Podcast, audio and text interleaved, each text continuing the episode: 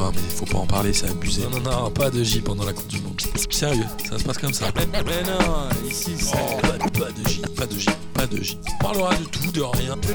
visa. Mais pas de football. Ah vas-y, viens, on parle pas de foot. Si tu nous racontais un peu ce que tu fais dans la vie. Vaste sujet en même temps. Bonjour à tous et bienvenue pour cette nouvelle émission de Pas de J. Comme vous le savez, P de J s'arrête. La Coupe du Monde est terminée, mais on continue un petit peu les pas de J pour le plaisir.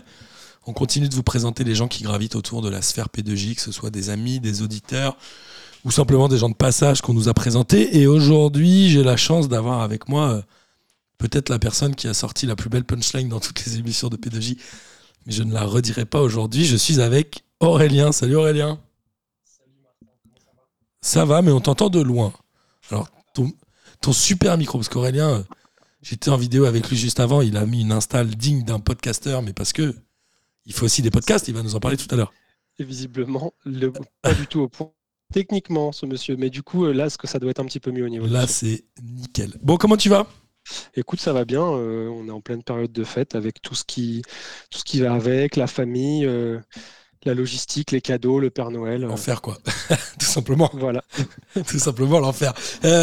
tu es un des rares avec Audric qui a été diffusé vendredi, à, faire un enregistrement de Pas de J en ayant écouté les précédents. Est-ce que qu'est-ce que tu en as pensé du coup? Écoute, moi j'ai écouté euh, l'épisode avec euh, Gilles Antoine et l'épisode avec Jérémy. Ouais, qui sont tes amis, t'as triché là. Qui sont deux personnes que je connaissais. Et en fait, ce que j'ai trouvé absolument canon, c'était l'opportunité de découvrir euh, euh, ça d'un œil un petit peu extérieur et de pouvoir rentrer un peu plus en détail dans leur discipline, dans leur passion, mais euh, en étant euh, pas dans une discussion. Et je trouvais que c'était super intéressant de redécouvrir quelqu'un à travers une espèce de neutralité comme ça. C'est super intéressant et j'ai bien beaucoup aimé des choses qu'ont dit Jérémy, notamment sur, son métier, la façon dont ça fonctionne et, et, et tes questions permettaient de rentrer suffisamment dans le sujet. C'était très très cool. Bah écoute, merci à toi. Et on embrasse évidemment euh, Gilles-Antoine, Jérémy et tous les gens qui ont participé à Pas de J. Et tous les autres. Alors, toi Aurélien, on se connaît depuis un petit moment maintenant. Je dirais bien 10 ans, non? Ouais, ouais, on doit être, on doit être pas loin. On s'est connus, euh, on était tous les deux en, fin d'études. Aujourd'hui, tu fais quoi dans la vie? Je sais que tu as fait plusieurs choses, mais t'en es où aujourd'hui? Alors écoute, je vais essayer d'expliquer ça euh, de la façon la plus simple et concise possible, qui n'est pas nécessairement ma qualité première, euh, mais je vais, je, vais, je vais essayer de m'y atteler. Moi, en gros, ça fait, ça doit faire presque 12 ans que je bosse, euh, que je bosse dans le monde de l'industrie. D'accord. Alors sous, sous différentes formes, j'ai travaillé d'abord beaucoup chez des acteurs du numérique qui accompagnaient la transformation des mondes de l'industrie. Euh, j'ai passé notamment euh, donc tout ce qui était simulation numérique, réalité virtuelle, donc un truc très très euh, très très technocentré en fait. Donc tu étais un peu dans les, enfin étais un peu un, des pionniers dans le l'arrivée du numérique dans ce secteur un peu industriel, non? En tout cas, c'était une époque où on n'en parlait pas autant. Moi, j'avais une position qui était plutôt de directeur marketing, plutôt de marketing digital, etc. Donc, j'ai quand même un profil de communicant. Ouais. Euh, la particularité que j'ai, c'est que j'ai tout le temps développé Enfin, j'ai tout le temps pensé que la meilleure façon de connaître les gens pour qui je travaillais, c'était de développer du contenu et des espèces de micro-médias sur les secteurs en question. Ouais. Euh, ce qui, était, ma façon à moi de me former, c'est comme ça que fonctionne mon cerveau, c'était ma façon de structurer ma pensée. Euh, donc, euh, si tu veux, j'y reviendrai, mais la, place qu'occupe la création de contenu a été très très importante dans ma petite carrière, et j'essaierai d'expliquer comment. Et d'ailleurs, j'en parle dans des cours que je donne à l'Université américaine de Paris, notamment sur comment on peut leverager, euh, les sujets de contenu simplement pour avoir un choix de carrière qui est, qui est libre en fait. Alors, c'est hyper intéressant euh, tout ce que tu me racontes. Et, moi, j'ai plusieurs questions. La première, c'est euh, c'est quoi le marketing en fait pour des, euh, des, gens qui nous écoutent et qui connaissent pas forcément ce secteur? Ça consiste en quoi? Autant le service communication entre guillemets d'une entreprise, c'est peut-être plus simple à comprendre. Mais le marketing, et c'est quoi la différence entre les deux justement? Écoute, si tu, euh, je peux répondre à cette question et après, si tu veux, je, pourrais terminer euh, la partie euh, un peu où j'en suis, parce que finalement, j'ai commencé par ne pas répondre à ta question, ce qui me ce qui est bien ma qualité, bien mon truc qui me surprend pas chez moi. Mais par contre, pour revenir sur le marketing, en fait, je, crois qu'il y a quelque chose d'assez simple derrière tout ça. C'est l'idée d'avoir, de, trouver des leviers de communication auprès de gens qui peuvent devenir potentiels clients un jour, soit des gens qui le sont déjà, soit des gens qui pourraient le devenir. Ce qui a beaucoup changé sur ce secteur-là, en fait, c'est que c'est l'arrivée du numérique et des plateformes qui a complètement bouleversé la façon dont, dont on s'adresse aux gens aujourd'hui. Et dont on consomme aussi. dont, on consomme l'info aussi de notre côté. Ouais, ouais, et puis le smartphone aussi qui a complètement changé euh, la façon dont on adresse les gens. Avant, on adressait des gens sur des espèces de plages horaires où on se disait Ah, mais là, on peut les toucher là. Il y avait le 4 par 3 dans le métro, il y avait plein de méthodes comme ça. Et puis en fait, aujourd'hui, on s'est rendu compte que on peut être devant son smartphone tant à 17h en chaussant le dimanche que, euh, que le mardi matin à 7h parce que nos enfants se lèvent tôt et que au petit-déj, on, est en train, on, est, on est sur Twitter. Quoi. Donc ça, ça a complètement changé ce domaine. Et moi, je suis arrivé dans le moment de la communication où c'était vraiment en train de, de beaucoup évoluer. Alors, tu as, raison de bien resituer tout ça. Alors, le marketing, évidemment, l'objectif, c'est de vendre quelque chose. Euh, c'est un peu le sujet. Il y avait en effet des moyens un peu plus traditionnels de toucher les gens. Tu en as parlé, tout ce qui est pub télé, euh, pub dans le métro, etc., qui étaient devenus des trucs très coûteux, non? Écoute, j'avoue, j'ai pas le. L'historique. Non, mais en fait, je vais essayer de le formuler autrement euh, pour que, parce qu'en fait, c'est très, c'est très très lié à la, vision de la communication que j'ai dans, dans, mes métiers au jour le jour, parce qu'en fait, j'ai plusieurs, euh, plusieurs casquettes dont je parlerai. J'ai tout le temps été assez, euh, j'ai toujours trouvé assez désagréable l'idée qu'on passe davantage de temps à essayer de calculer l'impact qu'on a sur les gens. Ouais plutôt qu'à faire des, tu vois, plutôt qu'à faire des choses, tout simplement.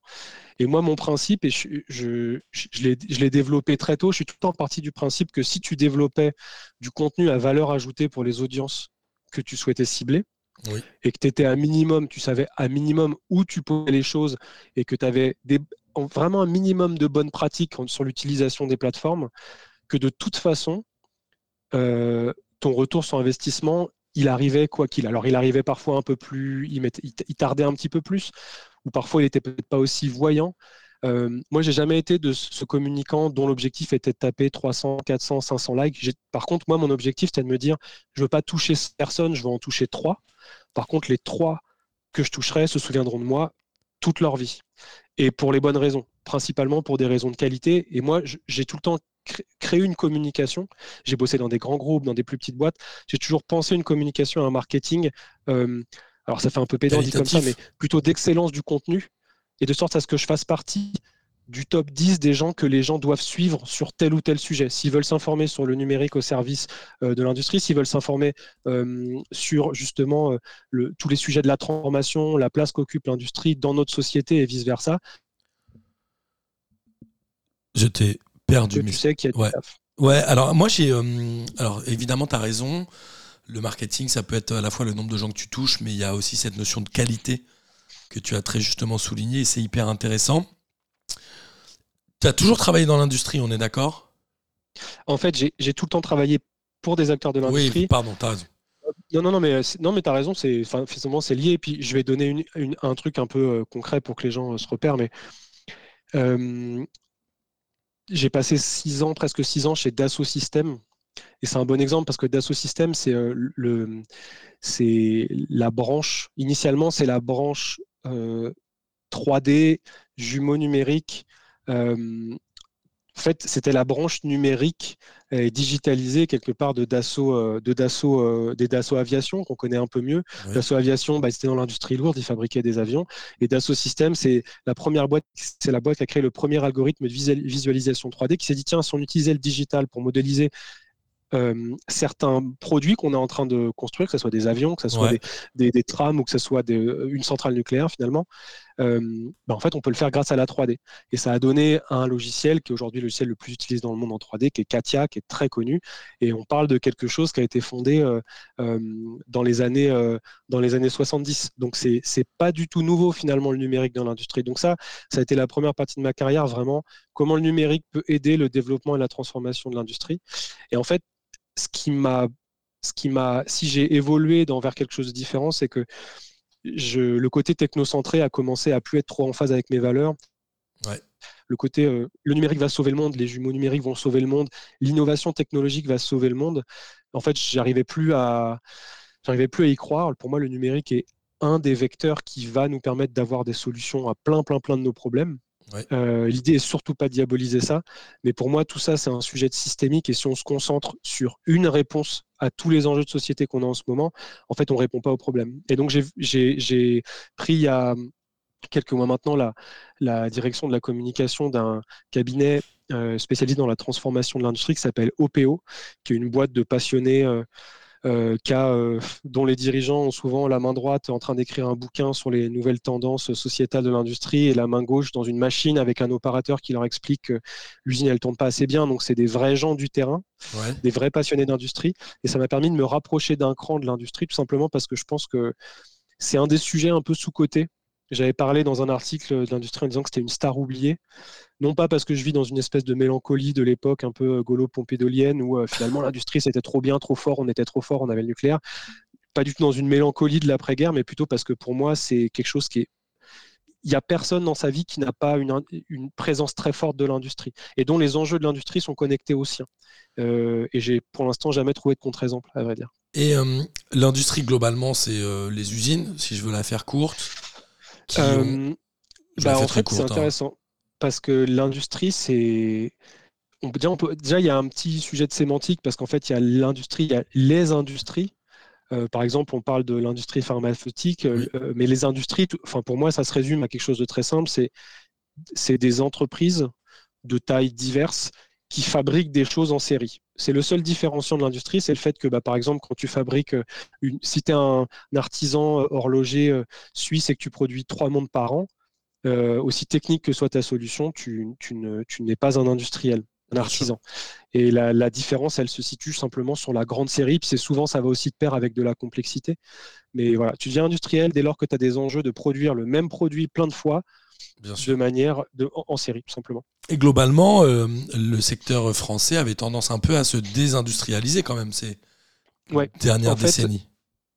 tout à fait. En fait, il, ça a été. On parle de. Il y a Nicolas Dufour qui est le, euh, PDG de la, de la BPI, directeur général de la BPI, euh, qui est un peu la banque, la banque des PME, la banque de l'innovation en France, euh, qui a sorti un bouquin qui s'appelle la, la, désindustrialisation, pardon, 1975-2015.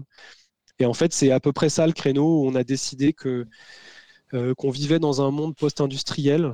Certains économistes l'appellent le monde post-travail, en disant que en fait on, on voulait plus avoir d'usines dans notre paysage, que les usines c'était sale, et puis surtout qu'en fait le coût très très bas de la logique des, containers à l'époque permettait de faire fabriquer les mêmes trucs, mais simplement par des gens qu'on payait dix fois moins cher. Et du coup, euh, on a décidé qu'on vivrait dans une économie euh, euh fabless, donc euh, voilà, sans, sans moyens de fabrication, sans usine. Donc plutôt tertiaire, c'est ça? Ouais, exactement. On voulait faire du tertiaire, de l'intellectuel, du service. Et on pensait que c'était ça, une, une, économie noble, c'était ça. Sauf qu'on. Le Covid un peu. Bah, en fait, le, le, problème de ça, c'est que on sait. En fait, quand tout va bien, quand le, la stabilité géopolitique est là, quand nos relations avec nos, envie de dire, nos alliés commerciaux vont bien, euh, bon, bah, ça roule, on importe. Euh, il y a un peu de pression commerciale et politique à droite, à gauche, mais on y arrive. Et puis, en fait, de temps en temps, les vents sont un peu plus tumultueux et on se retrouve, euh, euh, bah, comme c'est le cas typique là ces dernières années, on a eu la crise en, la crise en, la crise du Covid, où on a manqué de cura, on a vu des soignants avoir des sacs poubelles en guise de par-dessus. Ouais.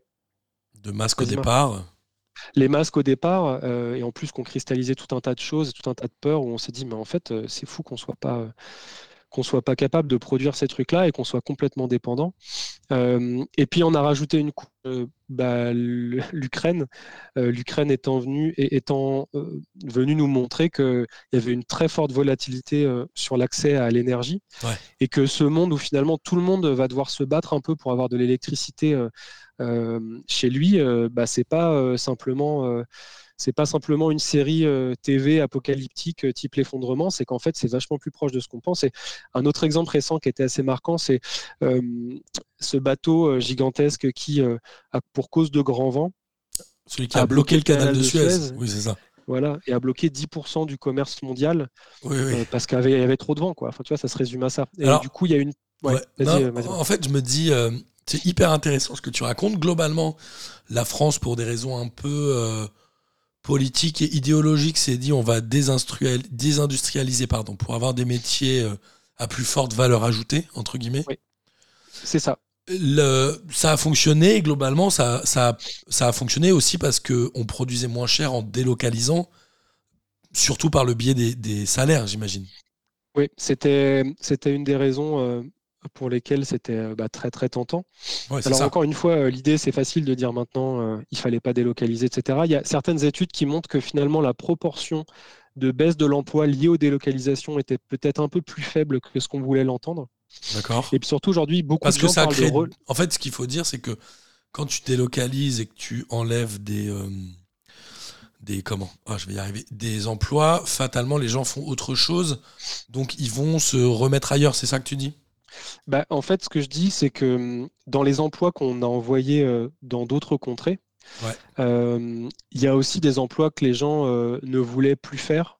En fait, c'est l'éternel dilemme. Euh, il y a l'exemple comme ça, l'histoire des porteurs d'eau, qui pour moi résume en partie le problème. C'est à Paris, avant l'apparition des l'invention des égouts, il y avait 20 000 porteurs d'eau qui venaient simplement apporter notre, notre eau au pas de notre porte. C'est un peu comme les livreurs de lait, c'est ça? Pardon? C'est un peu comme les livreurs de lait, non? Oui, c'est un, peu, un peu le même principe, hein, tout simplement. Ils arrivent. il y en avait 20 000 euh, juste, euh, juste à Paris. Et hum, Paris ou Île-de-France, pour pas dire de conneries, je suis plus trop sûr, mais en tout cas, il y, avait, il y en avait beaucoup. Et euh, l'arrivée des canalisations a été une, une, révolution absolue. Et ces gens-là ont perdu leur job, tous, absolument tous. La question qu'il faut se poser, c'est qui aujourd'hui voudrait être porteur d'eau?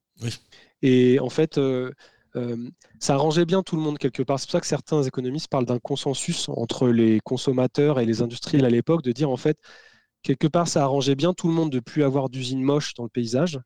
Parce qu'en fait, là, tout le monde parle de réindustrialisation, mais on a l'impression qu'en France, on veut réindustrialisation, mais sans usine. Parce qu'en fait, on, dès qu'il y, a une usine qui va être construite à 3, minutes de chez nous, tout de suite, euh, ça part en manif, etc. Donc, quelque part, il y a ce truc un peu, cette ambivalence, je trouve, par rapport à l'industrie, euh, dont on est fier à certains égards, mais qu'on veut pas trop près de chez soi. Euh, et, aussi, il y a eu un autre consensus, c'était par rapport au prix. C'est-à-dire qu'aujourd'hui, les gens qui peuvent acheter français sont en marge euh, on le voit, tout le monde dit qu'il va acheter français, mais les intentions d'achat sont beaucoup plus faibles que ce qui est, que ce qui est, euh, que ce qui est dit en fait, ce que les gens disent. Si tu fais un micro trottoir demain, tu dis toi, vous seriez, enfin, tu, serais prêt à acheter français, les gens vont te dire oui. Et au final, euh, ça, ça, me rappelle un, pas, ça me rappelle un truc. C'était une campagne de pub d'Arte il y a quelques années qui disait si notre audimat correspondait à la valeur de la chaîne, parce que tout le monde disait que la meilleure chaîne de France c'était Arte, genre à 40%, mais ils avaient 8% d'audimat quoi. Ouais, ouais. Bah, c'est ça. Faut toujours se méfier des, chiffres. Mais en tout cas, ce qui est sûr, c'est qu'à un moment donné, on a tous été, on a tous appris à, ne, à avoir des produits qui coûtaient euh, éminemment euh, moins d'argent. On a accédé à des. En fait, on a eu l'impression d'avoir un espèce de gain de pouvoir d'achat en se disant, mais en fait, tous ces trucs-là, ça coûte tellement pas cher qu'on y a tous accès, que ce soit les consoles, etc. Enfin, faut s'imaginer qu'à l'époque d'une PlayStation, d'une PlayStation 2, PlayStation 3, euh, si tu devais fabriquer ça sur le territoire français, bah déjà, c'est même pas dit qu'on pouvait, à vrai dire, parce qu'en fait, quand tu désindustrialises un pays, tu perds aussi des compétences. Des compétences, ouais. C'est pas juste. Euh, mais tu, en acquiers d'autres, mais tu en perds certaines. Voilà, c'est ça. Donc, euh, ça a été pour moi quelque chose d'assez grave pour notre pays parce que, en fait, la marche arrière est très difficile à enclencher moi, ça fait dix ans que je bosse dans l'industrie, dix ans que je suis dans des, des, associations, que j'essaie de promouvoir ça. J'ai aussi un, média indépendant qui s'appelle Industrie for Good, qui décrypte un peu les sujets de, les sujets de l'industrie. On est plein à vouloir en parler, euh, pas, en, pas comme des ayatollahs de l'industrie, parce que l'industrie, il y a aussi plein, plein de trucs très, très nuls dans l'industrie, des façons de faire très, très nulles. Et puis, tu as d'autres gens qui sont génies, et c'est ces gens-là qu'on veut suivre. Mais si tu veux, euh, euh, Je sais plus du tout ce que je voulais raconter, mais je vais, on, parlait de l'histoire un peu de l'industrie en France, quoi, de dire comment ça se passe, pourquoi on a délocalisé à un moment, et pourquoi, mais ça tu l'as dit, les différentes crises qui sont arrivées se sont dit merde. Ouais, ça. Comme quand tu délocalises, bah, tu es obligé d'acheter à l'extérieur les produits que tu ne fabriques plus toi-même. Bah, à partir du moment où tu en as besoin et que le monde entier en a besoin, euh, c'est plus difficile de les acquérir. Ou ils coûtent plus cher. C'est ça, tout à fait. Et surtout, euh, la, la, marche arrière est très compliquée à faire. Euh, parce que oui, voilà, ce que je voulais dire, c'est que moi, ça fait longtemps que j'essaie de d'agir un peu comme un, j'aime pas le mot, mais activiste sur les sujets de l'industrie. Juste, moi, je veux juste que les gens comprennent qu'en fait, c'est super important pour leur vie. J'ai juste envie de donner aux gens l'envie de se saisir du sujet. Et en fait, quand je vois tout ce qui est fait depuis 10 ans, bientôt, parce qu'il y a, quand même la génération Montebourg qui a vachement activé ça, le Made in France, etc. Alors certains leur reprochaient d'être trop protectionnistes et tout, mais au final, le mouvement était enclenché dans ces années-là, quoi, 2013, 14, 15. Sauf qu'en fait, tous ces efforts qu'on met depuis 10 ans, ça de la, de, la, part du PIB dans l'industrie, elle évolue, mais à une vitesse, d'une lenteur que tu ne peux pas imaginer. C'est-à-dire que quand, quand tu as vendu tes brevets, quand tu as vendu tes compétences, quand les gens ne savent plus faire des trucs sur le territoire qu'on n'a plus les infrastructures. Mais derrière, c'est pas, tu claques pas des doigts en fait. Tu peux pas, on n'est pas, euh, on n'est pas les États-Unis qui peuvent mettre 400 milliards comme ça sur leur industrie n'importe quand. Euh, ce qu'ils ont fait d'ailleurs il y a quelques mois, alors qu'ils bénéficient de l'énergie la moins chère euh, en ce moment. Mais il y a un truc quand même où, bah, quand, quand tu as fait ce choix, pour revenir en arrière, c'est très très chaud. Et alors quand tu es dans une période de volatilité très forte sur le coût de l'énergie et sur euh, en termes de géopolitique, là, tu, là, nous, on est vraiment en train de ramer. la dernière tribune que j'ai sortie parle de y a-t-il euh, y a-t-il un pilote dans l'aviron? Et c'est pas une faute de frappe, c'est juste que on va ramer fort, fort, fort pour réussir à, retrouver une espèce de d'indépendance stratégique sur tout un tas de, produits. Est-ce que selon toi, euh, c'est souhaitable de réindustrialiser plus sur certains points ou pas? En fait, pour moi, il y a un truc qui manque à tous les. Quand on dit aux gens, oui, la réponse sans faire de la réponse de Normand serait oui, on doit être capable sur un certain nombre de filières stratégiques de produire des choses nous-mêmes. Euh, on doit aussi s'occuper de nous. Et d'ailleurs, c'est ce que je dis souvent, euh, s'occuper de ce qu'on est capable de faire nous, ça ne rime pas forcément avec un protectionnisme euh, injurieux vis-à-vis des, pays limitrophes, de nos partenaires commerciaux. On dirait qu'en fait, quand tu commences à dire, bah, tiens, on va protéger un peu nos intérêts ou penser à ce qu'on veut pour la France dans les 10, 20, 30 prochaines années, tu as l'impression que tout de suite, tu rentres dans une case hyper protectionniste et souveraine. Alors qu'en fait, tout ce qu'on dit, c'est juste, bah, c'est quoi les grandes séries de produits sur lesquels on veut être en mesure d'être indépendant si ça part en cacahuète, quoi, pour le dire euh, de manière très simple. Donc moi, je pense que sur une certain, il faut définir un, c'est pas facile à faire, un certain nombre de produits sur lesquels on veut être indépendant. Ça peut être des médicaments, ça peut être plein de choses. Voilà, sur certains médicaments, tu vois, aujourd'hui, euh, manquer de curare, manquer de paracétamol, c'est inimaginable. Enfin, Et d'amoxicilline. D'amoxicilline. Donc, euh, le truc, c'est que ça va nous demander trois fois plus d'efforts que les autres qui n'ont pas désindustrialisé pour le faire. Mais en même temps, je suis optimiste parce que je pense que euh, la crise, elle a quand même fait comprendre beaucoup mieux en quelques mois ce qu'on essaie de faire comprendre aux gens depuis des années. Et hum, sans trouver du positif à tout prix dans une crise qui est absolument terrible, globalement, bah, les gens, ça y est, ils ont compris de manière très, très illustrée et parfois même un peu choquante. Voir un, soignant qui a, qui a un sac poubelle à la place d'une blouse, c'est un truc qui, fait un peu flipper, puis d'ailleurs qui porte aussi tout un côté anxiogène qui est autour de l'état du service public en France. Donc euh, c'est ça a été assez choquant, je pense, pour plein plein de gens.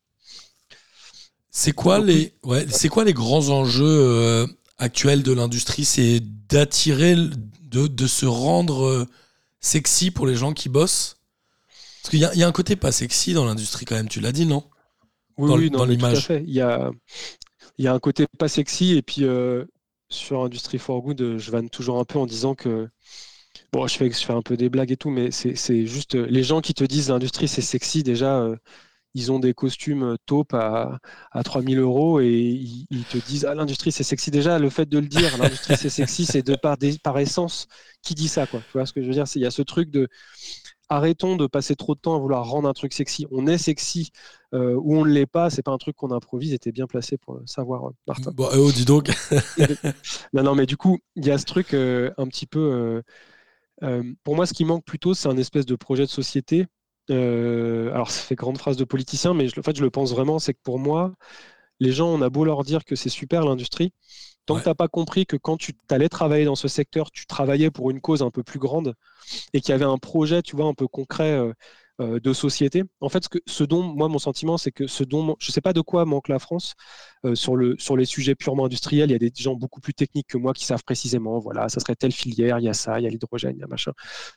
Moi, je ne vais pas m'improviser expert là-dedans. Par contre, ce qui est sûr, c'est que faire venir bosser les gens dans l'industrie à tout prix, s'ils savent pas pour, à quoi ils contribuent, en fait, ça changera rien au problème. Oui, c'est cool, on va augmenter le nombre de gens. Et pour moi, le souci, c'est que depuis euh, l'après, euh, depuis l'après-guerre, depuis la, on va dire l'après De Gaulle, euh, il y, a y, a une absence de, projet et il y a une absence aussi de différenciateur.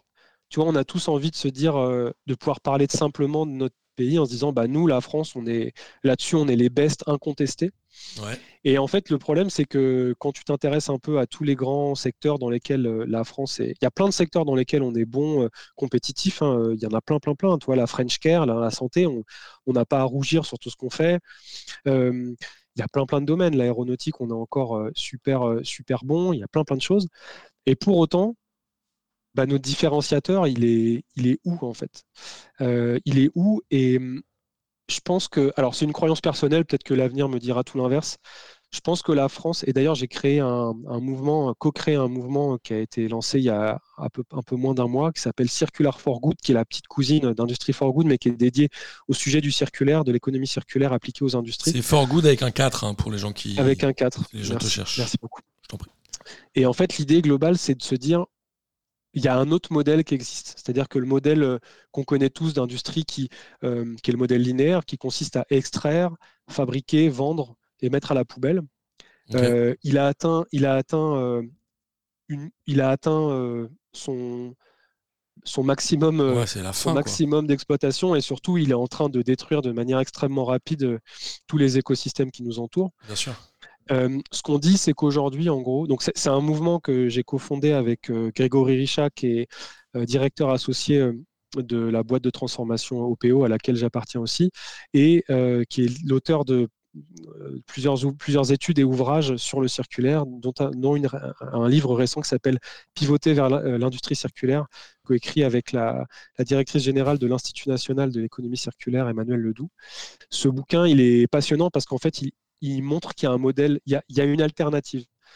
Euh, aujourd'hui, je ne sais pas si tu entends un peu dans la presse, Martin, mais tout le monde parle de décarboner l'économie, décarboner l'industrie, euh, comment on fait pour que les industries euh, polluent moins, etc. Décarboner, c'est qu'ils émettent moins de carbone en production et que ça pollue moins, en gros. C'est ça, exactement. C'est que le nombre d'émissions, d'externalités négatives soit plus faible que les externalités positives. Voilà, ça, plus compliqué que j'ai plus compliqué qu'autre chose, mais en gros, c'est juste de se dire qu'on arrive à une neutralité carbone et que, alors ça se passe aussi par de la compensation. Euh, tu vois, le fameux planter des arbres, c'est encore un fait aujourd'hui. Les boîtes qui arrivent à se rapprocher de la neutralité carbone doivent aussi trouver des subterfuges. Mais en gros, l'idée, c'est de, de, de, de cleaner un peu cette industrie. Le problème de la décarbonation, c'est que ça prend en charge uniquement le sujet de, des émissions carbone, qu'on peut justement compenser, mais ça ne prend pas en compte euh, le sujet de la biodiversité, l'acidité des sols euh, et tous ces trucs-là. Et il y a une donnée qui est absolument critique. Déjà, juste pour parler d'industrie et des émissions de l'industrie, il faut se dire que ce qu'on appelle les cœurs d'usine, donc les usines comme tu peux les voir physiquement, par exemple autour de chez toi, à la campagne ou n'importe où, elles représentent 5% des émissions de l'industrie aujourd'hui. Donc en fait, ce qui se passe dans l'industrie, dans, l'usine, c'est ridicule à l'échelle de ce que représente la logistique, le transport et de tout ce qu'il y a autour. Alors, quand, alors ouais, je, reprends juste pour être sûr de bien comprendre.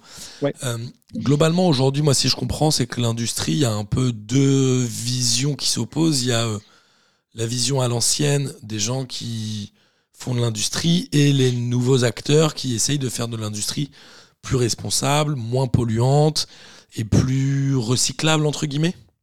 C'est ça. il, y a encore, euh, il y a encore la vision à papa un peu qui existe, non?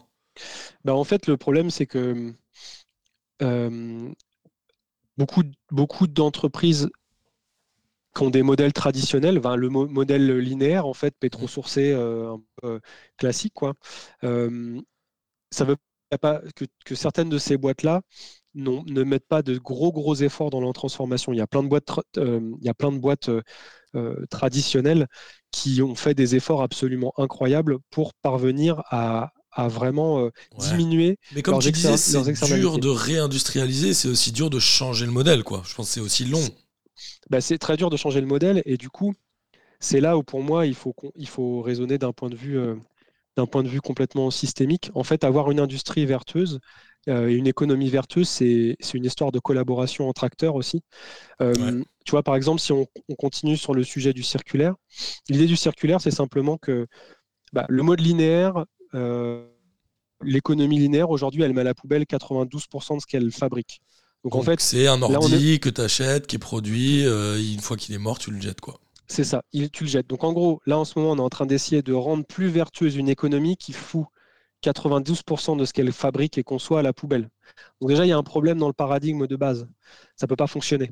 Euh, c'est comme, je, veux dire, ça, ça, n'a plus de sens. Et d'ailleurs, il y a, ces boîtes-là qui sont justement linéaires et, qui sont principalement pétro-sourcées. On... Pétro-sourcées, c'est-à-dire qu'elles produisent grâce au pétrole. Hein. Voilà, c'est ça, qui, ont, qui, qui travaillent, qui, qui, ne sont pas alimentés, euh, dont les processus ne sont pas alimentés par de l'énergie euh, verte. Euh, et ben en fait, ces boîtes-là, en gros, on leur donne entre 5 et 10 ans d'espérance de vie maximum. Pourquoi? Parce que les gens veulent plus y travailler? Parce que c'est un mélange de tout, j'imagine?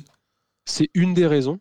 Ouais. Aujourd'hui, enfin, si as, tu vois, tu as 25 ans, 30 ans, euh, tu as envie, as envie d'aller bosser pour des boîtes en effet qui ont, du sens et qui ont, un modèle qui est différent. Ce qui n'était pas vrai il y a 10 ans ou 20 ans, c'est ça qui est marrant. Bah, je pense qu'on n'en parlait pas trop en fait. On parlait beaucoup déjà des gros pétroliers qui polluaient, tu vois, quand tu prends la première, euh, première entreprise qui enfin, au monde, c'est Saudi Aramco.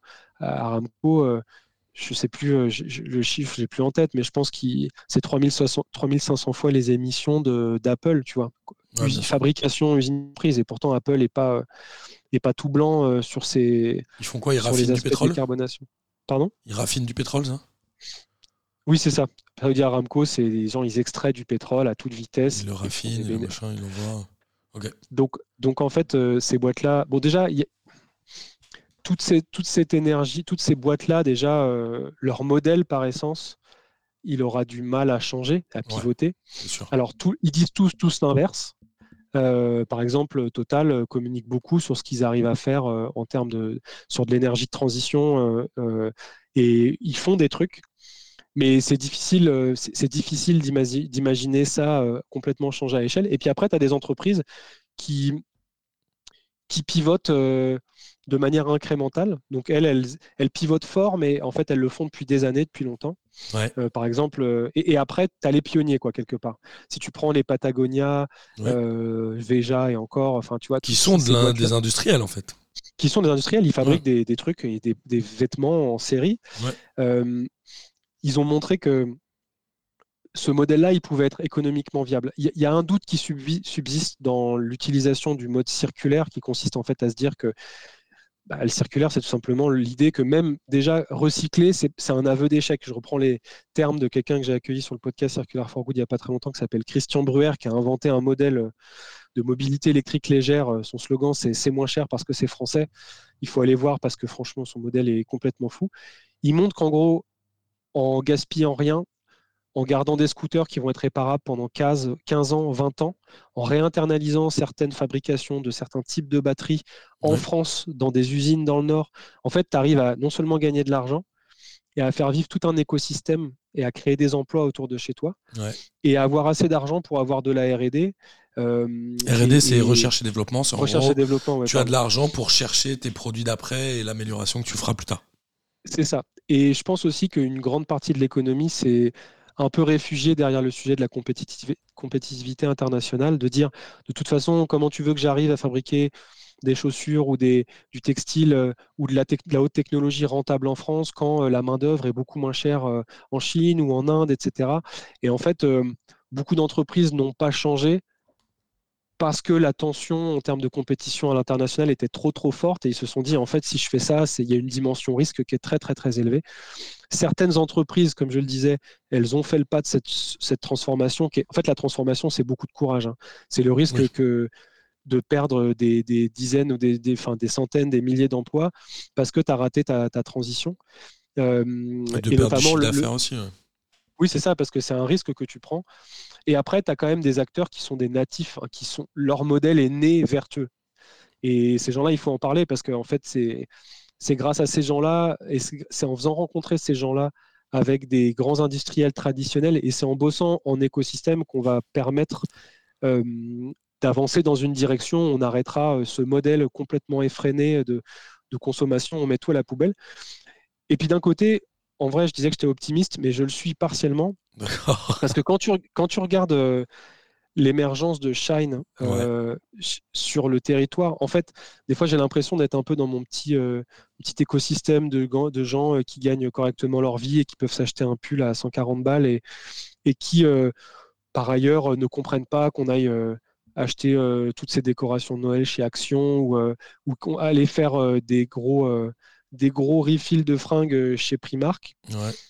Mais euh, ces sujets-là, il faut les rendre, euh, il faut les rendre plus accessibles. Et c'est notamment pour moi le rôle du Made in France. Tu peux pas demander aux gens d'acheter des slips à 60 euros. Enfin, on connaît les gens du slip français qui font un travail absolument merveilleux sur tout l'écosystème de textile en France. Mais le gros enjeu dans tout ça, c'est de réussir à, produire un certain nombre de choses nous-mêmes à arrêter, à exclure les grands acteurs qui font bosser des Ouïghours ou des enfants je ne sais où. Donc Shine, euh, Shine en gros, c'est un peu un truc euh, que moi j'ai découvert il y a six mois, un an. Et je me suis dit, non, mais ce truc-là ne peut pas exister à l'heure actuelle, vu tout ce qu'on sait. On ne peut pas bah acheter des trucs à 5 euros et les jeter et faire, et faire des, sortir des collections toutes les deux semaines ou un truc comme ça, non? Bah ouais, c'est ça. Et en fait, tu te dis, mais. En fait, si, ça existe.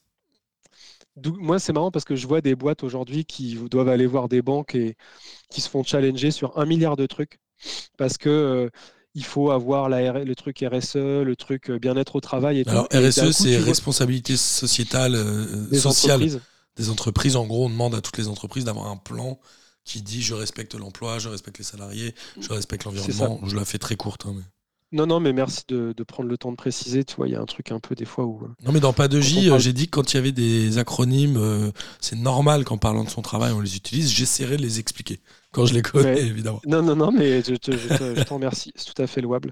Mais non, non, on peine à, on peine à imaginer pourquoi ces boîtes-là peuvent en fait exister pour qu'on les laisse passer. Et en même temps. Bah, c'est un peu la libre circulation des biens et des services aussi, non? Oui, il y a ça. Bah, il, y a, y a les sujets dont je vais, je vais essayer de pas trop y rentrer parce que ça peut être euh, un peu long et laborieux. Les gens iront voir, mais il y a le sujet de taxe carbone. Taxe carbone. Réussir à taxer des produits à l'entrée en Europe. Euh, l'idée, c'est que tout simplement, un crayon, euh, tu achèteras par exemple deux crayons de dessin. tu as un crayon qui vient de France, qui est fabriqué en France avec des matériaux français. Un crayon qui sera fabriqué en Inde avec des matériaux qui sont euh, d'une qualité différente euh, et qui aura voyagé en, container et donc aura un impact environnemental terrible, bah, l'idée c'est de quelque part punir un peu le crayon qui vient de loin et qui a un bilan environnemental très mauvais en disant bah voilà, lui, euh, le crayon fabriqué en France, il coûte 3 euros. Bah, ton crayon fabriqué en Inde, il aurait pu te coûter 1 euro, mais il va te coûter 3,50 euros parce, que tu as, une taxe. Voilà. Donc ça, c'est des choses qui sont beaucoup discutées. qui paraissent difficilement applicables quand même, non? Ou pas? Bah, c'est pas simple, c'est pas simple parce qu'en plus. Euh, bah, les mecs ils disent si tu euh, taxes mes crayons, moi je taxe tes foie gras et tes poulets, t'en sors plus quoi. Il y, a, ça et il y a surtout une absence de visibilité sur d'autres territoires. Tu peux pas, enfin, quand tu demandes des données d'un produit à quelqu'un euh, qui, qui, fabrique des crayons en, en, Inde, enfin, tu peux pas y aller avec en avion, aller vérifier à l'intérieur de l'usine qu'en fait, si sur de A à E la note qu'ils ont c'est B, bah pourquoi? Enfin, je veux dire, c'est difficile de, challenger des boîtes euh, qui fabriquent au bout du monde, dans quelles conditions ils fabriquent. Il y a aussi beaucoup de choses qui fonctionnent au déclaratif, tu tout contrôler. Donc c'est un peu difficile. Par contre, euh, voilà, beaucoup d'experts euh, disent que c'est forcément un mal nécessaire parce qu'on ne peut pas continuer à faire rentrer des produits. on n'a pas de droit, on n'a pas de regard sur la manière dont c'est fait aussi. C'est ça. Puis après, ça ne concerne pas tous les produits. Par exemple, les produits finis versus les produits bruts, c'est pas la même réalité. Euh, donc, par exemple, il n'y a pas si longtemps, alors je ne sais pas si le cadre législatif a beaucoup évolué récemment, mais euh, tu as des boîtes euh, qui ont, à qui on dit vous pouvez plus importer votre ciment de Colombie parce que c'est impossible. Vous devez vous débrouiller pour trouver du ciment euh, en Europe, sinon ça va vous coûter trop cher à cause de la taxe carbone. Mais à l'opposé, c'est pas vrai pour les produits finis. Donc typiquement, si tu veux continuer à acheter du Wish, des caméras Wish à 5 euros que tu vas mettre à la poubelle au bout de deux semaines, là, tu vois, typiquement, euh, c'est pas régulé. Donc c'est un sujet qui est très complexe et encore une fois, je ne veux pas m'en improviser expert, mais ça fait partie des, des sujets qu'il va falloir clarifier. Je pense qu'il y a certains entrepreneurs euh, français, notamment dans l'industrie, qui parlent de suicide par la vertu en disant que la France veut tout le temps faire bien, mieux, plus propre, plus joli. Mais qu'elle se euh, tire une balle dans le pied dans la compétitivité, c'est ça? Bah, dans la compétitivité, et puis aussi le fait de se dire que tu as d'autres pays qui sont beaucoup plus, qui ont des attitudes beaucoup plus protectionnistes vis-à-vis de leurs intérêts. Et, euh, et, et c'est un sujet qui n'est est pas vraiment simple. quand par exemple l'attitude de l'Allemagne en ce moment par rapport à la France, il y a, des vrais rapports de force qui ont changé au sein même de l'Europe. Et l'Allemagne, qui est un pays très industrialisé quand même, non? Oui, ils sont restés très industrialisés. Euh, Notamment l'automobile. Bah, en fait, ils ont tout le temps fait une promotion très très vive des métiers techniques. C'est pas un pays où, comme chez nous, les, quand, as fait, quand tu fais bac technique, c'est que tu as un cancre et tu as raté ta scolarité. en Allemagne, ils ont pris le pied inverse en vraiment valorisant les métiers manuels et techniques, techniques, technologiques, scientifiques. Euh, l'autre truc qu'ils ont fait, par contre, qu'ils ont fait un peu de travers, c'est sur la transition énergétique où ils ont beaucoup, beaucoup, beaucoup misé sur des ENR. Et en fait, euh, c'est quoi les ENR euh, Les énergies, les énergies renouvelables, pardon. Non, non, et, et, ils ont une, problématique énergétique qui est différente de la nôtre, mais aujourd'hui, ils ont d'autres problématiques. Par contre, ils ont gardé une part de leur économie beaucoup plus haute enfin une part de l'industrie beaucoup plus haute dans leur économie que la France, qui est quasiment descendue à 10%, voire certains disent qu'elle serait descendue légèrement en dessous les 10% du PIB, l'industrie en France. Donc euh, il y, a aussi quand même une culture autour de ça. Tu, euh, disais, toi, qu'aujourd'hui, la partie usine de l'industrie représentait 5% de la pollution. C'est quoi le reste? Tu as parlé du transport, de la logistique. C'est-à-dire, en gros, euh, on produit euh, un produit dans l'usine, mais après, il faut qu'il aille jusqu'au consommateur final, donc il part en camion souvent. Ouais. Écoute, j'ai pas les chiffres là. Euh, la répartition sectorielle des émissions, je l'ai pas et je vais dire des conneries. Mais juste les secteurs, pas forcément leur, leur importance, mais c'est quoi? Bah, C'est le transport, le. Tu as le sujet du transport, tu as le sujet de hum, les secteurs de le secteur de l'énergie hors électricité, tu as la partie industrie et construction euh, qui sont des secteurs qui. Euh, euh, quoi, le BTP par exemple? Ouais, voilà, qui polluent, qui pollue pas mal. C'est des, des, il y a des véritables enjeux. typiquement, des boîtes comme Saint-Gobain travaillent vraiment énormément sur la réduction du bilan carbone. Tu vois, je crois que je vais essayer de te retrouver un chiffre, mais je crois que je crois que je crois que c'est le nombre de le nombre de, d'habitats qui sont aujourd'hui anciens, qui sont aujourd'hui complètement sous euh, sous-efficace en termes, je crois que c'est 53% des habitations en Ile-de-France qui nécessiteraient en fait d'être euh, complètement réisolées pour avoir un euh, pour, pouvoir être loué aussi déjà. Pour pouvoir être loué, non, il y a aussi des champs. Oui, parce qu'en fait, ce que, ce, que, ce que, tu dis là, et on en a entendu parler, parce que bientôt tu ne pourras plus louer un bien qui n'est pas avec je ne sais plus quelle note énergétique, mais en gros, il y a aujourd'hui beaucoup de passoires thermiques, on en parle. C'est-à-dire que des bâtiments qui ont été construits il y a X années, peut-être pas forcément dans les meilleures euh, conditions ou toujours cette notion de longévité du bien, entre guillemets. Donc aujourd'hui, tu as des apparts qui ont 40 ans, mais qui sont euh, des vrais passoires thermiques, euh, qui consomment à fond pour se chauffer, pour tout ça, quoi. Ouais, c'est ça. Et puis, un chiffre pour le coup que j'ai en tête et que je voudrais citer, mais pour revenir plutôt sur le jet de l'industrie, en France, alors c'est un, un chiffre qui date d'un an ou deux, mais 50 sites industriels représentent à eux seuls 75% des émissions industrielles en France. Donc 50 sites, c'est-à-dire 50 usines 50, ouais, 50. Alors, sites, quand on dit site, ça peut être plusieurs usines, mais par exemple, ouais, c'est, quand on dit des sites, c'est pas nécessairement une usine. Mais en gros, 50 pôles de production produisent euh, les trois quarts des émissions. Et en fait, euh, euh, c'est intéressant parce que ce qu'on appelle, on les appelle les industries énergo-intensives, euh, intensives en énergie, hein, tout simplement. Euh, ces, ces, boîtes-là, elles pèsent pas énormément dans le PIB français. C'est-à-dire qu'il n'est pas, une, pas proportionnel le nombre d'émissions que tu fais par rapport à la valeur que tu apportes à une économie. Bien sûr. Donc ça veut dire qu'un des enjeux qui va être vraiment critique dans les années euh, à venir, ça va être de vraiment faire diminuer ça. Donc, dans les secteurs énergo-intensifs, tu as par exemple l'acier, tu as l'aluminium, tu as l'ammoniac, le verre, où ça, c'est des processus qui, par définition, sont extrêmement mauvais enfin, pour, pour l'environnement. Et en même temps, tu peux pas te dire du jour au lendemain, euh, bah, on arrête de fabriquer ça. Enfin, c'est un peu plus. Il faut trouver autre chose. Oui, il faut, il faut. Bah, c'est cette fameuse R&D dont tu parlais. C'est qu'à un moment, il, il aurait fallu peut-être un peu plus tôt, ou en tout cas le faire dès maintenant, investir plus d'argent pour rechercher des alternatives. C'est ça, tout à fait. Et puis après, il y a aussi le sujet de. Il y a un sujet qui est souvent vécu un peu comme punitif, dont on a, on a du mal à parler, c'est le sujet de la sobriété. Quand on parle sobriété, alors tu vois, Macron avait parlé des Amish, etc. Euh, il en a dit des conneries, lui, quand même. Il avait parti parler des illettrés de Gad et tout. Bon, bon, bon, passons, passons je, passerai, mais je, ne, vous dispenserai bien de mes élans euh, euh, de pensée politique et je me cantonnerai juste au sujet que je maîtrise à peu près convenablement. Euh, mais le sujet de.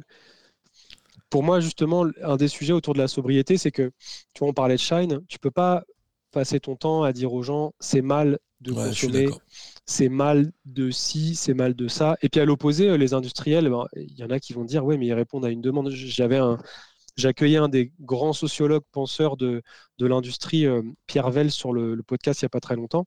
Et lui disait, ben, en fait, le, sujet de la sobriété, euh, ce n'est pas l'apanage des industriels. Les industriels répondent à une demande. Alors, je le titillais un peu, etc. il grossissait le trait un peu volontairement, mais l'idée, c'est de se dire, au bout du compte, ça retombe dans l'assiette de qui, ce sujet de la sobriété?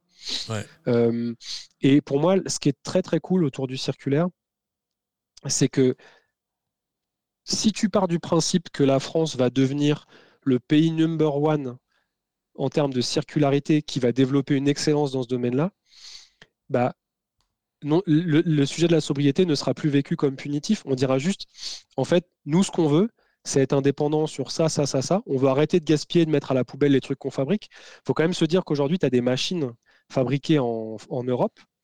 Quand elles sont cassées, elles partent dans des paquebots en Chine. Et tu as des gens en Chine qui démantèlent ces machines-là pour les revendre sous forme de pièces, voire qui remanufacturent les machines et qui les revendent. Il y a, il y a des entreprises aujourd'hui, grâce au circulaire, elles vendent leurs machines 3, 4 ou 5 fois. Elles vont vendre une première fois la machine avec un contrat en disant bah, nous, dans, la, dans 5, 7 ans, on la récupère.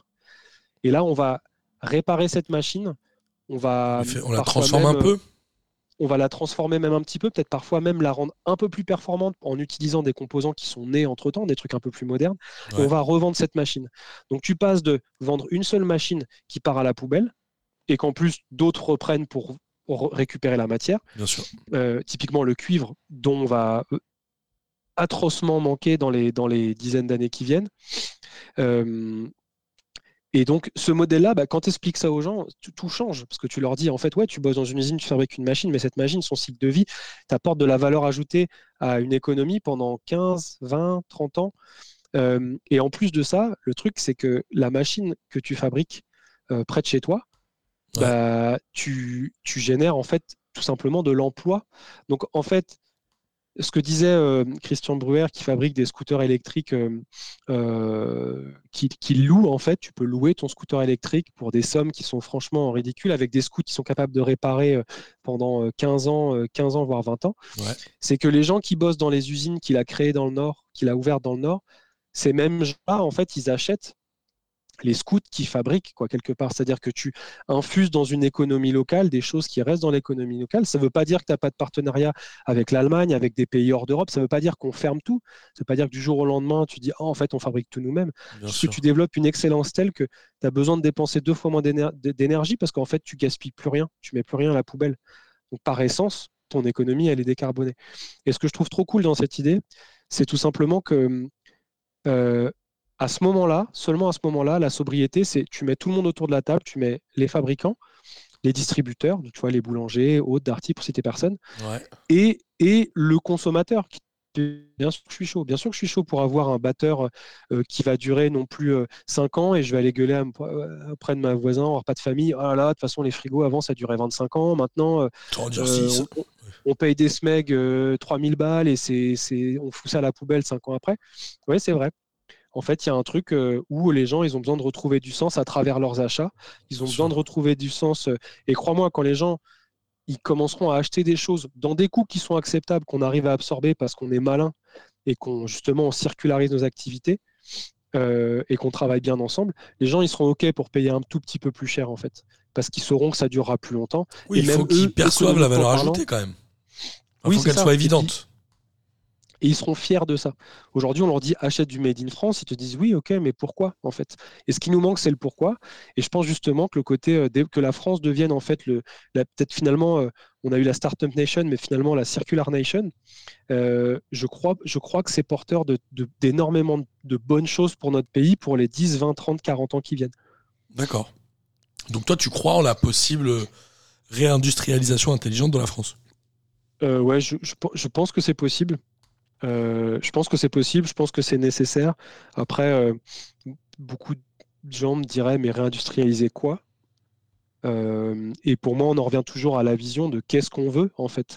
Est-ce que, est que quand, par exemple, tu parlais des masques, mais ça a été un peu un fiasco cette histoire parce qu'on s'est dit en fait, la le ministre de ministère de l'économie a mis à l'époque 150 millions d'euros sur la table en disant aux boîtes si vous pouvez demain transformer votre usine pour fabriquer des masques, allez-y, l'enveloppe est là. Sauf que maintenant, on n'a plus besoin en fait bah, on n'en a plus besoin. Ces boîtes-là, elles ont arrêté leur RD pendant trois mois, parfois quatre mois. Et le pire dans tout ça, c'est que dès que les frontières ont réouvert, les commandes publiques se sont orientées à 80-90% vers des achats qui avaient lieu en, Asie du Sud. En Parce que moins cher, quoi.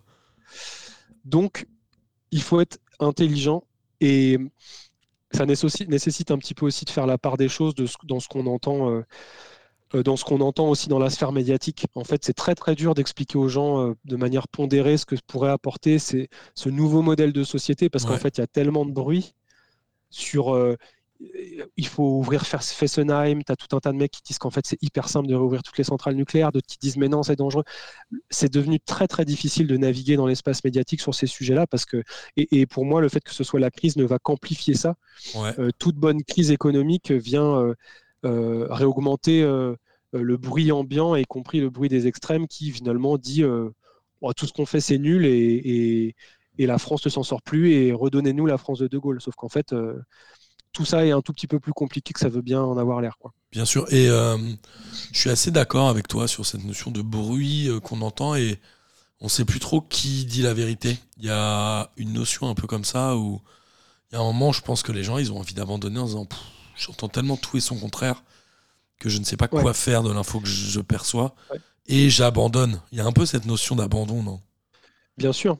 Et pour moi, justement, là où l'industrie répond à ça, c'est que c'est un des seuls secteurs, l'industrie, qui, qui permet déjà euh, euh, à des gens d'univers différents de bosser ensemble. Il y a assez peu d'espace aujourd'hui quand tu regardes dans le sphère de l'entreprise, où tu as des gens qui sont... Euh, issus d'horizons suffisamment différents. Alors ça a été dit très maladroitement par l'ancienne ministre de l'Industrie euh, qui s'est un peu euh, perdu dans son jeu de vouloir dire l'industrie c'est la magie et tout, euh, c'est le seul endroit sur ligne de production, on peut, on peut être le même où il n'y a pas d'uniforme et machin. Bon, ça a été un peu trop loin. Mais l'idée quand même, c'est que c'est un secteur qui, bah, déjà c'est un secteur qui a un impact, tu sais, un emploi dans l'industrie génère trois emplois induits et indirects, donc ça a un impact très très tangible sur aussi tout ce qu'il y a autour, les services, les commerces, donc ça c'est pas anecdotique. Euh, mais je pense que l'industrie c'est visuel. Il y a un côté, euh, quand tu fabriques un truc qui coûte tant et que tu arrives à le revendre tant et que tu arrives à développer des modèles de fabrication qui soient vertueux, tu vas bosser avec le CFA du coin en disant bah ouais, ok, les jeunes, tu sais, quand tu entends dans la presse, les jeunes veulent plus bosser, ils ont la flemme, donc l'industrie trouvera personne pour bosser parce que de toute façon, euh, ces jeunes-là n'ont plus la valeur du travail. Non, c'est juste qu'en fait, euh, encore une fois, c'est toujours un peu plus compliqué que ça. Et je pense que quand tu bosses, tu, tu, sais pas, tu développes une usine de scout électrique, tu bosses avec le CFA du coin, tu dis si on formait par exemple 30% des jeunes du CFA à devenir des spécialistes de la mobilité électrique légère, ils bossent à 5 km de chez eux. Peut-être même que certains d'entre eux pourront utiliser les, les scooters euh, électriques parce qu'il faut savoir que le nombre de personnes aujourd'hui qui ne peut pas accéder à des emplois pour des raisons de carence en mobilité est absolument énorme. Et là, en fait, tu as tout un projet, tu as tout un espèce de mini projet de société qui, en fait, quand tu reprends les ficelles, est ultra logique. C'est juste de la logique plus plus quoi, avec un, souvent un entrepreneur un peu, un peu visionnaire et surtout un entrepreneur qui est bien intentionné. Et qui a mis au second plan le sujet du profit. L'entreprise doit faire du profit, mais qui est capable de dire, en fait, moi, mon profit, je le vois, mais je le vois sur 10 ans, 15 ans, 20 ans. On sort de ce paradigme où l'entreprise, elle doit être rentable à 3 ans en mode, tu vois, en mode start-up de station F. On t'apprend courbe BCG, tous ces machins-là. En gros, dans 3 ans, tu dois être super rentable et c'est trop bien. Et on, on casse ce paradigme-là. Et moi, je pense que les gens, ils en ont surtout marre de ça. Je pense pas qu'ils en aient marre de l'entreprise et des profits. Ils en ont marre simplement que on, fasse, on leur fasse croire que le projet pour l'entreprise et l'objectif de, l'entreprise, c'est de faire de l'oseille et d'enrichir, d'enrichir quelques gars. Si tu leur dis qu'en gros, la valeur, elle est réinjectée dans le territoire, mais crois-moi, du, gilet jaune euh, aux gars sortir aux sorties d'école de commerce, euh, tout le monde sera d'accord sur le fait qu'ils préfèrent ça que le modèle euh, le modèle classique. Je suis d'accord, euh, c'est les vieux leviers qui fonctionnent plus en fait. Et euh, l'industrie doit, enfin je dis l'industrie, je pense le monde de l'emploi aussi doit un peu revoir son modèle. C'est-à-dire qu'aujourd'hui, moi je m'en rends compte aussi, dans les offres d'emploi, les machins, les salaires importent parfois moins que le rôle de l'entreprise, la manière dont elle gère ses salariés, etc. Et j'ai presque envie de dire c'est tant mieux. Mais tu vois, quand je vois encore moi des offres d'emploi où les mecs annoncent pas les salaires qu'ils sont prêts à payer, j'ai envie de dire qu'ils sont loin de, enfin, ils sont loin de cette démarche-là encore, quoi. De transparence, de, enfin, il y a encore du boulot, quoi, quand même, non? Oui, oui, oui, il y a encore du boulot. Et euh, pour moi, il y a, c'est difficile, euh, c'est difficile de trouver sa place là-dedans, je pense, parce que euh, tu vois, rien que moi, j'ai 36 ans. Quand je suis sorti de la fac, moi, mon objectif premier, c'était d'avoir un. Tu vois, on parlait, c'est quoi ton package, comment tu négocies un salaire, etc. Moi, honnêtement, j'ai la chance d'être ultra passionné par mon métier. Mais si j'avais écouté mon instinct de me dire, euh, en fait, qu'est-ce que je veux faire et quel impact je veux avoir, je crois que c'est le sujet de l'impact, en fait. Quel impact tu veux avoir? Bien sûr. Je pense que j'aurais eu un parcours tout à fait différent. Moi, on m'a pas, on m'a pas appris le courage de, de mes idéaux et on m'a dit, écoute, il faut que tu sortes avec un bon package parce qu'après, tu comprends, c'est compliqué de négocier ton deuxième job. Et je, pense que faut arrêter les gens qui font des choix de métier par passion. Euh, c'est des gens qui doivent faire aussi énormément de concessions dans leur vie et qui doivent eux-mêmes euh, parfois avoir des vies qui sont assez sobres. Euh, et je pense qu'il faut nous redonner les bons indicateurs. Aujourd'hui, on a perdu, même au sein de l'entreprise, les bons indicateurs de succès. On parle, quand tu parles de ROI, par exemple, tu, fais, tu vas dans n'importe quel comité d'entreprise, comité de direction d'entreprise. Quand tu prends la plupart des KPI, donc des Key Performance Indicators, c'est les indicateurs clés de performance de l'entreprise, même si c'est en train de changer, c'est principalement du financier court terme ou moyen terme. Et en fait, il y a quatre types, quatre types d'indicateurs de, de performance. Et quand tu as compris ça, et ben en fait, tout change. Il y a l'indicateur de performance euh, financier court terme. Donc, c'est les ventes que tu fais, par exemple Voilà. Tu as le financier long terme. Donc là, c'est de la fait de se dire, bah, nous, on accepte que euh, sous 15 ans, on veut aller vers là et ça sous-tendrait euh, telle rentabilité, tel truc. Ensuite, tu as l'indicateur de performance non financier court terme et tu as aussi le non financier long terme. Donc ça peut être euh, avoir moins de rotation dans mes effectifs, et tout ça, le non financier par exemple. C'est ça, ça peut être euh, euh, des gens qui te disent, des gens qui maximiser l'impact des employés, ça peut être de créer, tu vois, même aussi, tu vois, l'actionnariat d'entreprise. Pour moi, c'est un truc qui est super, super positif. C'est quoi le dire Parce que tu vois, on TEG, TEG, ça, non? Pardon? Comment ça s'appelle euh, je ne sais pas comment, quel est l'acronyme, mais. C'est en gros, euh, tu deviens salarié et au fil du temps, tu acquiers des parts de l'entreprise, c'est ça? Ouais, tu deviens l'actionnaire principal de ton entreprise. Et tu vois, d'ailleurs, on parle beaucoup d'entreprises euh, visionnaires type Patagonia, qui a fait beaucoup parler récemment parce que le, fondateur enfin, a, légué toute sa fortune à, des, à des entreprises, enfin à des ONG, quoi, en gros ou en tout cas qu'une partie, une grande partie de sa fortune servirait à porter des projets qui sont euh, des projets, projets vertueux. Mais par exemple, quand tu prends euh, Pierre Fabre, c'est d'autres boîtes comme ça qui euh, sont dans un modèle depuis le départ très très orienté sur le bien-être. et ce qu'il faudrait qu'on arrive à faire, c'est que ces boîtes-là qui arrivent vraiment à être concentrées sur le bien-être des employés, il y a des gens comme ça, hein. tu as des boîtes, tu parles aux enfin, tu, tu vas à la Maïf, va parler à des gens de la Maïf, des employés de la Maïf, hein, qui est quand même au départ une assurance, on va se dire les choses. Il y a plus sexy sur le papier. Ces gens-là, ils ne partiront pas de leur taf. Tu peux leur promettre 10 cas de plus, 15, 15 cas de plus. Ces gens-là, ils bossent dans un écosystème qui a un impact et tu le sens immédiatement. Immédiatement. Pour moi, quand tu as réussi à faire ça, bon, bah, je pense que tu as tout dit. Et, ouais, as beaucoup gagné. Et puis, tu économises de l'argent en gardant tes salariés. En fait, c'est de la vision long, long terme. quoi. En fait, c'est de la vision long terme. Et puis, il y a aussi quelle, quelle image tu as envie de donner, quelle, quelle image tu as envie de montrer de l'entreprise. Tout simplement, c'est. Euh, en fait, tout ça, une fois que c'est fait, souvent on se dit, mais oui, mais en fait, c'était logique. Sauf qu'en fait, on est tellement. Euh, coincé dans certains autres préceptes du management. Du, par exemple, moi, j'ai jamais euh, été, j'ai jamais été désireux de manager. Et bah, tu vois, il y a beaucoup de grands groupes aujourd'hui où quand tu n'as pas spécialement envie de manager et que tu as un profil un peu atypique, moi j'ai toujours développé mes contenus à côté, j'ai toujours donné des conférences à côté, j'ai été prof. Il y a un moment donné, moi j'avais pas ma place dans tout ça. Parce que bah, je pas dans le pas dans un. J'entrais pas dans le moule. Parfois, j'étais visible, donc des gens ne comprenaient pas. Et, et, ça a été parfois un peu douloureux de devoir tout le temps diviser mes personnalités professionnelles et de devoir expliquer aux gens que non, enfin, c'est pas juste une histoire d'ego, c'est juste que en fait, euh, je suis prof et je fais ci et, et, je développe mes médias, je, fais mes trucs, quoi. Et tu vois, typiquement aujourd'hui, l'entreprise à laquelle j'appartiens, j'y suis, tu vois, par exemple, j'ai la chance d'être en 4-5e aujourd'hui, de pouvoir passer du temps avec ma famille. je peux conserver mon activité parallèle, je peux continuer à être prof parce que l'entreprise dans laquelle je travaille, OPO, elle a compris qu'en fait, on n'est qu'une seule personne et qu'une personne si tu lui donnes l'opportunité de se développer au sein de l'entreprise et d'être d'avoir de l'impact, quelle que soit la façon d'avoir de l'impact. J'ai un collègue, moi, il est en 4-5e parce qu'il a une des journées qu'il donne à une association en tant qu'ingénieur pour aller les aider. Lui, c'est sa façon d'avoir de l'impact. Et bah, l'entreprise fera toujours le maximum pour que tu puisses t'épanouir là-dedans. Alors oui, c'est vrai, quand tu es en train de développer tes trucs à côté, euh, ouais, tu peut-être que tu pourrais bosser plus pour l'entreprise. Mais eux, leur objectif, c'est pas que tu bosses plus pour eux. L'objectif, c'est que tu questionnes pas une seconde si tu pourrais être ailleurs ou pas. Et moi, là, pour, me, me dire, je vais aller ailleurs, mon cerveau n'arrive même pas à détecter des raisons de le faire, tu vois. Ouais, bien sûr. Et là, du coup, tu me dis rester 10 ans dans une boîte, mais pas de problème. Il faut savoir que recruter un nouvel employé, ça coûte 3 à 5 fois plus cher que de garder des employés en place hein, et de les former. Donc, euh, même si tu te cantonnes à des aspects purement viables euh, d'économie, euh, d'économie de base, le côté on va recruter des jeunes, il y aura un turnover tous les trois ans, comme le modèle de beaucoup de, certains, beaucoup de cabinets de conseil dont on a pas mal entendu parler récemment, ce pas des choses qui sont viables dans le temps. Tu n'as toujours qu'une qu'une opportunité d'avoir de donner une mauvaise opinion de, enfin, donner une mauvaise opinion de toi.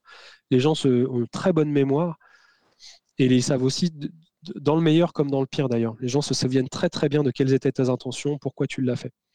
Ouais, tout à fait. Et que, toi, tu donnes des cours, du coup, tu vois aussi euh, ce changement de mentalité chez les jeunes? Euh, En fait, euh, je vois plein plein de choses qui m'empêchent de tirer, de, de, faire une médiane. J'ai du mal à. J'arrive pas à trouver d'archétype du jeune. en fait, au fond, il n'y en a pas. Ouais, bien sûr ce que j'ai, c'est ce que j'ai, j'ai des étudiants qui, euh, qui ne bosseront que pour des boîtes qui ont de l'impact et qui sont engagés vraiment foncièrement. Euh, et à l'opposé, j'ai des jeunes qui sont dans des problématiques qui sont très concrètes. Il y a, lors des derniers cours que j'ai donnés à l'EM Lyon sur des sujets de transformation industrielle, euh, je leur ai posé la question en prenant un peu, tu vois, une entreprise vertueuse qui vous paierait tant versus une entreprise pas vertueuse qui vous demanderait d'aller euh, chasser des tribus en Papouasie pour pouvoir faire passer des pipelines, quoi. Et j'ai été super surpris des réponses. J'ai des gens qui sont quand même dans des approches très très concrètes de euh, qui se disent en fait le monde il est difficile et aujourd'hui un monde où on n'est pas aisé économiquement euh, c'est devenu super compliqué. Et je pensais pas entendre ça en fait de gens de cette génération mais ce truc existe encore. Hein. Quand on fait tout un cliché autour de la jeunesse qui serait simplement intéressée par euh, l'impact des boîtes qui sont engagées en termes d'environnement, il y a une étude du Monde qui est sortie quand même il y a 3 ou 4 ans qui montrait que les deux critères principaux de choix de premier job, c'est les salaires et si c'est une boîte d'envergure ou pas. Donc encore une fois, hein, les intentions, les propos euh, versus la réalité, c'est quand même, euh, il faut faire un peu le tri. quoi. Donc je ne sais pas s'il y a une évolution culturelle. Ce qui est sûr, c'est que il est indéniable que le sujet de l'environnement, euh, il a éminemment plus sa place dans, sur les bancs de l'université aujourd'hui qu'à notre époque, tu vois, Martin, quand on était à la fac. On s'en parlait même pas. Pardon? On n'en parlait même pas euh, à mon époque. Non, non, en tout cas, on n'en parlait pas. Et puis quand on en parlait, on n'était pas euh, alarmiste à ce point-là. Quoi. Non, c'est clair. Donc, voilà, moi, ce que je retiens, c'est juste que c'est pas facile de trouver sa place dans le monde actuel. Tu as aussi plein, plein de boîtes qui, je pense que le rôle de l'entreprise, il va changer drastiquement. Euh, et que le fait que certaines générations de managers à l'ancienne partent à la retraite ne suffira pas. C'est-à-dire qu'on se dit tout le temps, là, il y a une génération qui va partir à la retraite, notamment dans l'industrie, et qui va, euh, qui va faire arriver une nouvelle génération qui sera plus ouverte à tel ou tel sujet. Je crois que tout ça, c'est vraiment une question de culture d'entreprise. Et que bah, tu connais, hein, quand tu n'as pas les, fondations, tu auras beau euh, faire tout ce que tu veux euh, et euh, mettre des granolas au petit déjeuner. En fait, au final, c'est tout ça, c'est une question de culture. Et la culture, c'est un système. C'est compliqué et c'est difficile. Et ça nécessite d'énormes concessions. Et ça nécessite de complètement repenser la place de la place de l'entreprise au sein de la société, dans la vie des gens. je pense qu'on a un peu singé le côté bonheur au travail, où il y a le côté baby-foot, on bosse plus, machin. Happiness manager, machin bidule là. Je pense qu'en fait, les gens, ils veulent pas ça. Enfin, à un moment. Euh, euh, ils veulent pas que ça, c'est sûr. Non, enfin, moi, j'ai par exemple, je suis pas en demande d'un truc. Euh, personnellement, je vais au travail, je suis passionné par ce que je fais. Je suis pas. J'ai envie de garder ça comme une bulle professionnelle. J'ai pas, assez sincèrement, j'ai pas cette envie que de merger à tout prix professionnel et personnel. Je, je trouve ça très bien d'aller le contrat social entre l'entreprise et l'employé. Moi, je suis très à l'aise avec. Et c'est important de définir ça euh, en amont. Après, c'est vrai que les questions, dans les, par exemple, je, notifie que dans les entretiens, les questions euh, qui sont liées à l'équilibre pro-perso sont quand même de plus en plus présentes. Ce que je trouve très très positif. Pour recruter pas mal d'alternants, etc. Je trouve ça vraiment bien que les gens soient sensibles à ça. Et aussi qu'ils aient un recul et qu'ils se sentent le droit de prendre la parole et de dire non. Ouais. Je pense aussi que c'est vraiment très très positif. Euh, et ouais, je sens qu'il y a quand même une liberté de parole par rapport à ça. Des gens qui vont me dire, bah moi par exemple, j'ai telle contrainte de temps ou j'ai tel projet. C'est un truc que nous on n'aurait jamais jamais dit. Donc je trouve, moi je trouve que c'est très très positif. Euh, et, aussi le challenge qu'ont euh, certaines directions de pas laisser, pas, pas tolérer certains euh, certains sexismes ordinaires ou complètement avérés au contraire. Enfin, il y a quand même un, un travail euh, autour de l'entreprise qui, qui, va être assez Il y a eu un gros boulot qui a été fait aussi par des euh, comptes comme Balance ton agency, mine de rien, ou qui font qu'aujourd'hui, on, ouvre les yeux sur un modèle qui est plus viable. quoi.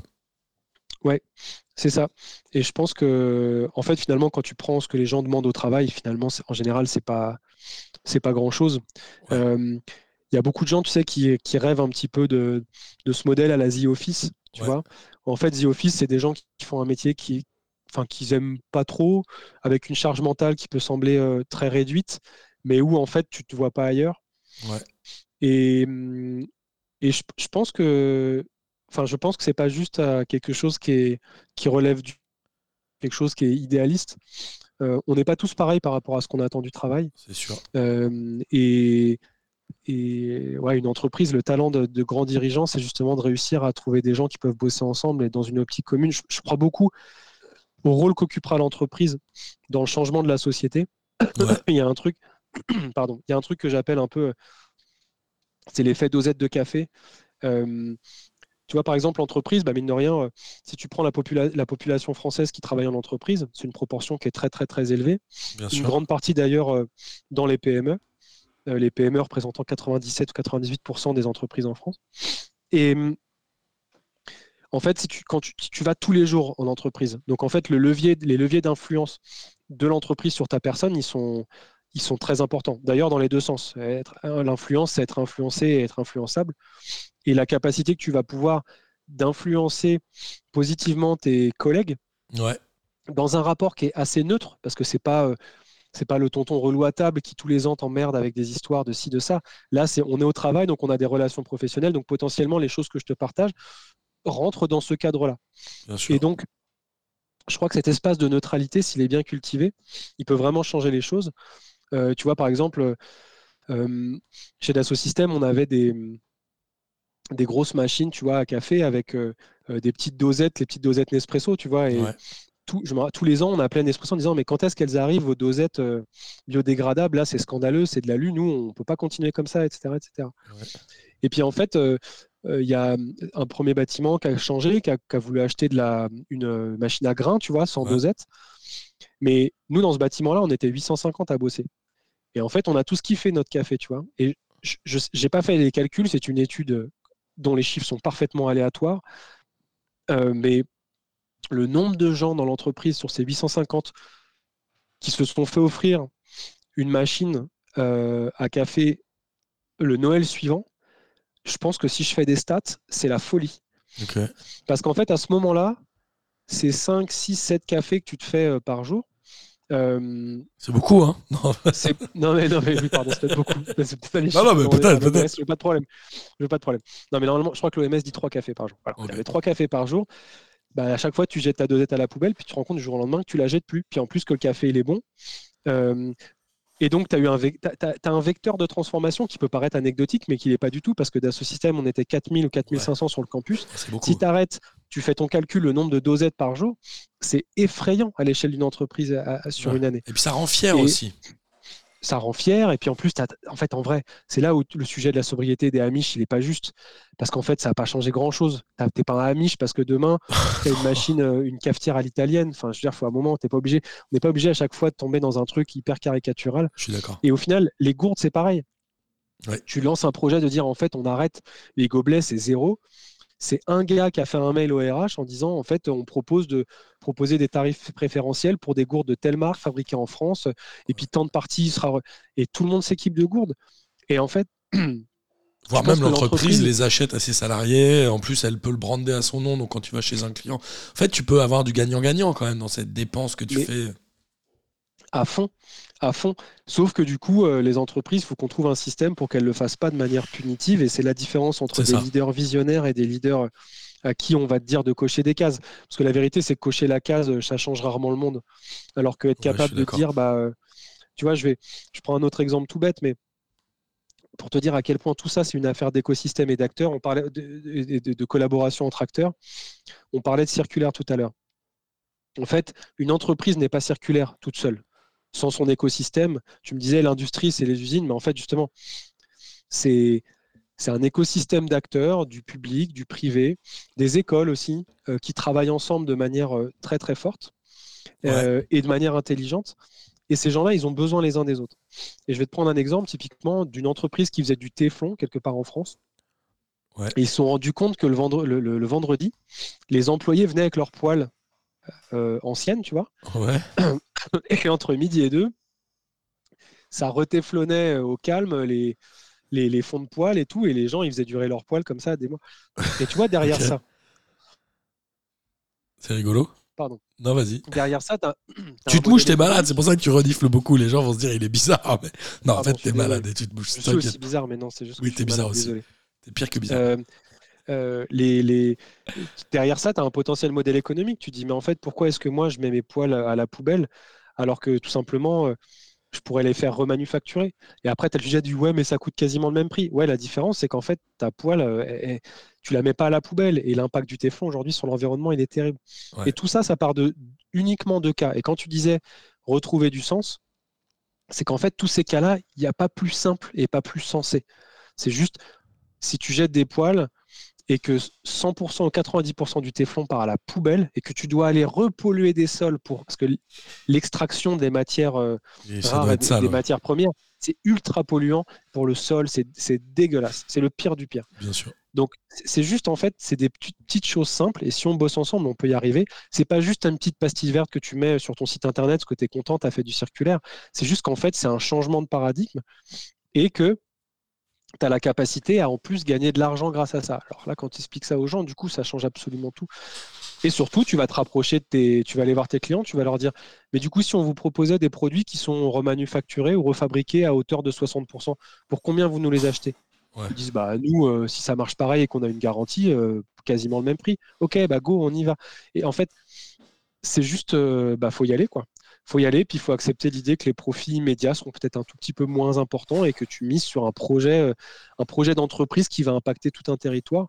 Ouais, bien sûr. et voilà. Ouais, c'est très intéressant. Tu sais que ça fait déjà une heure et quart qu'on discute. Aïe. on s'était donné une heure. C'était passionnant, franchement. merci beaucoup pour cet échange. Moi, j'ai appris plein de choses et ça m'a permis aussi de resituer plein d'autres. Merci beaucoup. Pas de problème, merci Martin. Et je, m'excuse auprès de toutes les auditrices et auditeurs euh, pour ces reniflements à ton spestif mélangés entre euh, des élans de passion et. J'ai essayé de couper mon micro pour moucher sans que ça s'entende, mais. Euh. C'était parfait. Moi, j'ai. L'émission touche à sa fin et de manière un peu traditionnelle dans Pas de J maintenant. Je laisse évidemment le mot de la fin à l'invité. Tu peux dire ce que tu veux ou ne rien dire. Hmm. Tu peux te moucher aussi si tu veux. Non, je vais dire un truc qui a rien à voir avec notre discussion. D'accord. Mais dans cette, on a beaucoup parlé de bruit euh, médiatique euh, et de l'envie un petit peu des fois, ce côté un peu démissionnaire qu'on a face à des problèmes de société où on se dit non mais de toute façon c'est trop, c'est trop profond, trop grave, on n'y arrivera pas.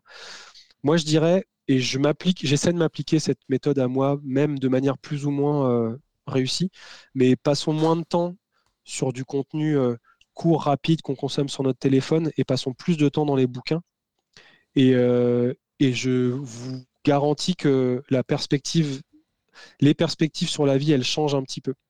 Euh, les bouquins, c'est des formats qui sont pensés pour, euh, pour tout le monde. On n'a pas tous appris à apprendre de la même manière. Et je pense qu'en réfugiant-nous dans les bouquins et moins dans la presse immédiate et parfois à scandale qui donne un peu quand même l'impression que tout fout le camp. Ce sera mon mot de la fin. Tu as des conseils de, lecture à donner ou pas? Euh, euh, Oui. Je vais t'en donner. Je vais donner ceux qui me viennent là très spontanément. Je suis en train de lire un livre qui s'appelle L'homme inutile de Pierre-Noël Giraud, je crois, et qui euh, explique justement, qui parle des trappes d'inutilité, qui explique à quel point socialement c'est ça qui est en train de nous mettre dans le mur, d'avoir des gens qui sont dans une sphère complètement inutile, d'inutilité économique. Et, hum, et qui sont en train de se perdre là-dedans. Et quand une trappe d'inutilité se ferme, il est très très dur d'en ressortir. Donc c'est un bouquin passionnant. J'ai le bouquin de Grégory Pouy qui s'appelle Insoutenable Paradis aussi, que j'invite à tout le monde à lire parce que c'est une façon accessible d'approcher des sujets d'environnement de façon euh, euh, intéressante et stimulante. Euh, allez, puis je vais, je vais redonner le bouquin de de Grégory Richat et d'Emmanuel Ledoux qui s'appelle Pivoter vers une industrie circulaire. Alors pas euh, toujours, euh, nous on est des experts, donc forcément on lit ça d'une traite, mais c'est une belle manière de se rassurer, de comprendre que de réapprocher euh, l'industrie sous un angle, un angle qui soit, qui soit nouveau et, et, porteur d'un projet de société. et puis je peux vous inviter aussi à aller écouter le podcast Circular for Good, dont le premier, le premier épisode est sorti la semaine dernière et qui est franchement une version hyper intéressante et stimulante de un levier de compréhension de ce qu'on peut faire demain euh, quand on fabrique des trucs en série en France et que avec tout l'optimisme et, et, les illustrations concrètes aussi euh, qu'on peut y trouver. Écoute, je vais l'écouter moi euh, dès, les prochains jours. J'ai surpris que ça soit pas déjà fait, mais oui, oui. Je, je... suis surpris que tu ne me l'aies pas fait écouter avant. merci pour merci pour ton accueil, Martin. Bah, merci à toi. C'était un grand plaisir. à bientôt. Et embrasse la famille, évidemment. Bien entendu. Bisous. Salut. Bye bye. Ciao. Oh mais faut pas en parler, c'est abusé. Non, non, non, pas de J pendant la Coupe du Monde. Sérieux, ça se passe comme ça. Mais non, ici c'est... Oh, pas, de J, pas de J, pas de J. On parlera de tout, de rien. au visa. Mais pas de football. Ah vas-y, viens, on parle pas de foot. Si tu nous raconter un peu ce que tu fais dans la vie. Vaste sujet en même temps.